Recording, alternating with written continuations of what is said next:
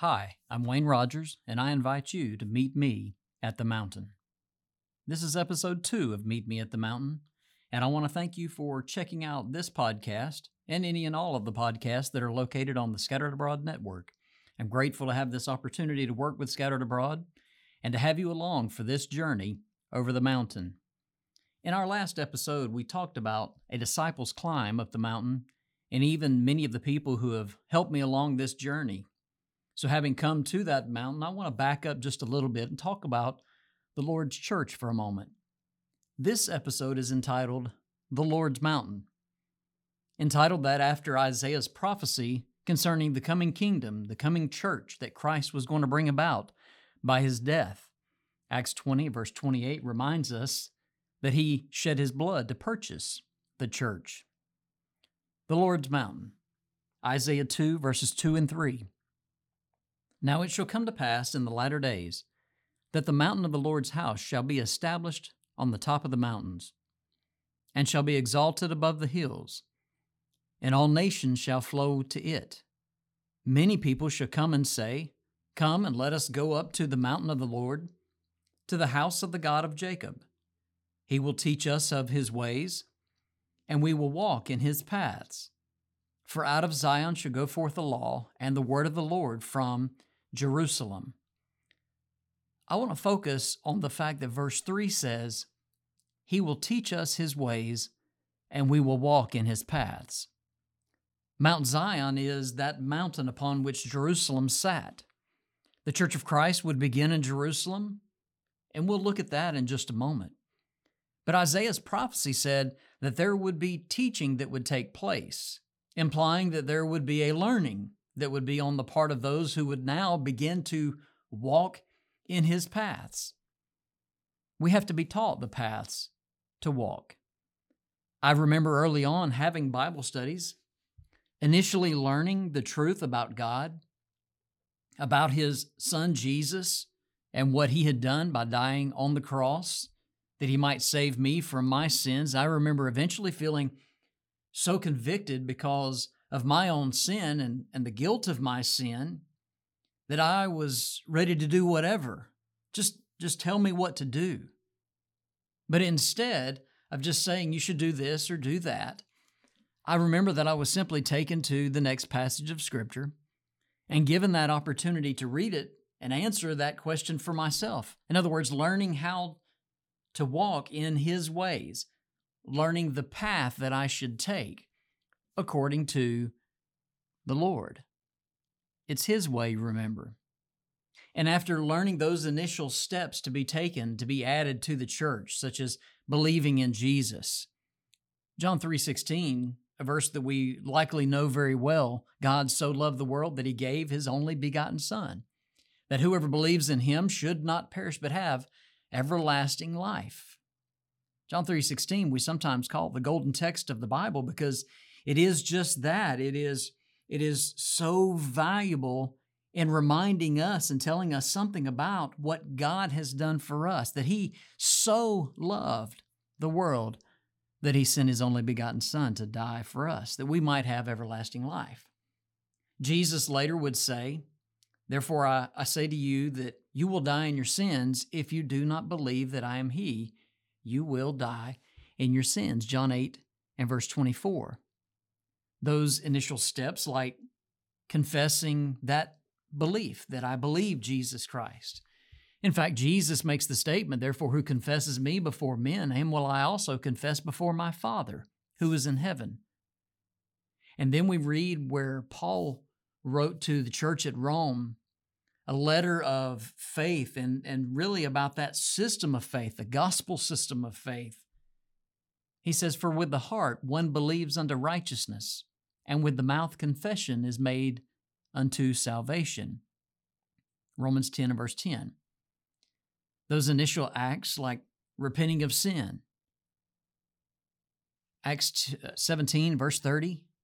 Truly, this time of ignorance God overlooked, but now commands all men everywhere to repent because he has appointed a day in which he will judge the world in righteousness by that man whom he has ordained. And that he has given assurance to all by raising him from the dead. like those initial acts of being baptized for the remission of sins.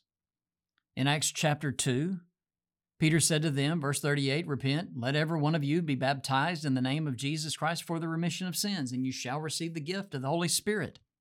Verse 41, those who gladly received his word were baptized, and that day about 3,000 souls were added to them. Verse 47, kind of giving a summary of the whole day's events, praising God, having favor with all the people, and the Lord added to the church daily those who were being saved. The Lord's church, then, is found in Acts chapter 2. In Isaiah's prophecy, some 700 plus years before the time of Christ, naturally leads us to Acts chapter 2. The day of Pentecost, 50 days after Passover. Our Lord had died just before Passover began. And here is now another feast day associated with the Old Testament law of Moses, where the Jews would come to Jerusalem for worship. Devout Jews out of every nation under heaven, Acts 2 and verse 5. And so Peter, with the eleven, preaching the gospel, preaching a message of the death, the burial, the resurrection, even the ascension of Jesus Christ. And he connects that message then with what Joel had spoken would happen, making the, the coming kingdom of the Messiah, saying, This is that which was spoken by the prophet Joel. And, and wow, 3,000 souls respond to the gospel that day by being immersed in water for the remission of sins. And there it was. There was the answer. What must I do to be saved? I've got to believe this same message. I've got to repent of sin. I've got to be baptized to be saved, to be one of those saved that were added to the church, Acts 2 and verse 47. Not to some denominational group, but simply to the church that the Lord started there in Jerusalem in the first century. The same that was prophesied by Isaiah, the same that was prophesied by Joel, Joel 2, verses 28 to 32, Daniel chapter 2, verse 44, and numerous other prophets. It's the only one spoken of in Scripture. But what a trek! What a journey to get there. And I remember being baptized into Christ in my brother in law's pool by Ray Young. And just a feeling being as if being lifted out of a pit of despair, if you will. Such a load of guilt had been removed from me. Part of this lesson that I want to share today is that that's where I am today. But it's not at all where I started. While that baptism that took place so many years ago was that act of faith that put me into Christ, according to Galatians 3:27, was the culmination of what I had learned so far at that point. It's not the end, but rather it's the beginning of the journey. Isaiah's prophecy about being taught to walk in his paths, to walk in his ways,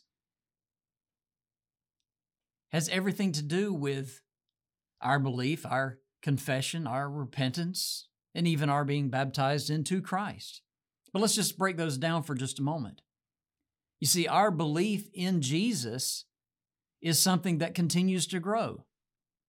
In fact, we're told, we're commanded to grow in grace and in the knowledge of His Word. 2 Peter 3 and verse 18. And so it's something that that faith, that initial faith that led us into those steps, to those next steps, we continue to grow in that faith. Our, our confession of Christ being the Lord and Savior, being the very Son of God, was not a one shot deal, but rather it's a, a lifetime submission to the one that we call Lord and Savior, because He is now, we've made Him the ruler of our life, literally, the Lord of our life. Our repentance that changing the direction of mind. Once following sin, well, following the ways of the world and ultimately the devil's ways, now following the Lord's way, following truth, that which leads to life eternal. And, and in repentance, we made a decision to turn away from the past, from a past that was leading us away from God, to now a turning unto God. But the thing is, I don't know day one magically what all that is even going to entail, what all that is going to mean. That's why I have to keep studying. That's why I have to keep growing in my faith. Romans 10 17, faith comes by hearing the word of God.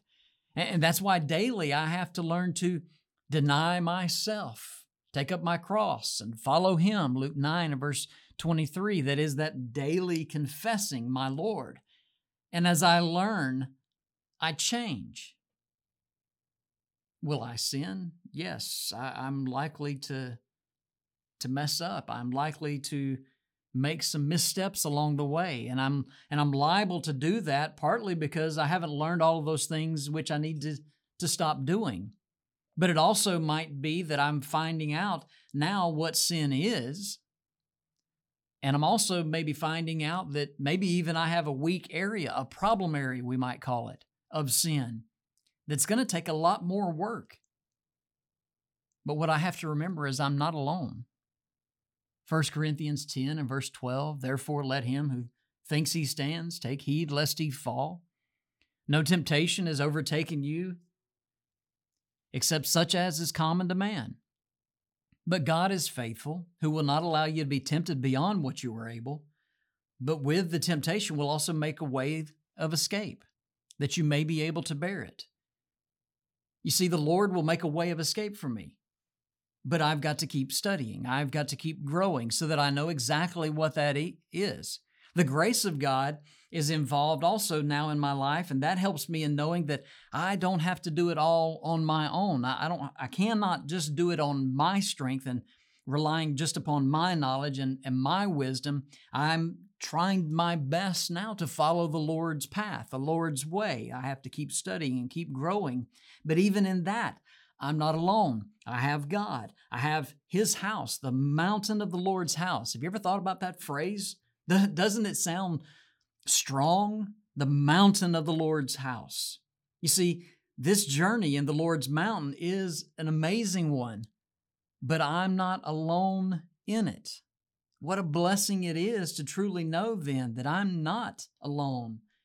Therefore, let him who thinks he stands, and the context is alone, take heed lest he fall. There's no temptation taking you, overtaking you, but such as is common to man. And that phrase, God is faithful, who will not allow you to be tempted above that which you are able, but will with the temptation make a way of escape that you may be able to bear it. You see, this, this journey is amazing, but we're not alone in it. And what a blessing that truly, truly is. You see, no one is alone when we're with God and when we're in His household. I hope that you will take this opportunity to thank the Lord for all that He has done for us, to thank God for His unspeakable gift that He has given to us through His Son dying on the cross, but also for the church that His Son purchased with His own blood. How amazing is that, that we get to be a part of the family of God in that way? Thank you for spending your time with me in this study. In our next episode, we will meet at Truth's Mountain and explore passages like John 8 and verse 32. Until we meet again, thank you so much for meeting me at the mountain, and may God continue to bless our journey up the mountain together. Thank you so much for listening to this episode on the Scattered Abroad Network. We are grateful for your continued support as well as your continued prayers.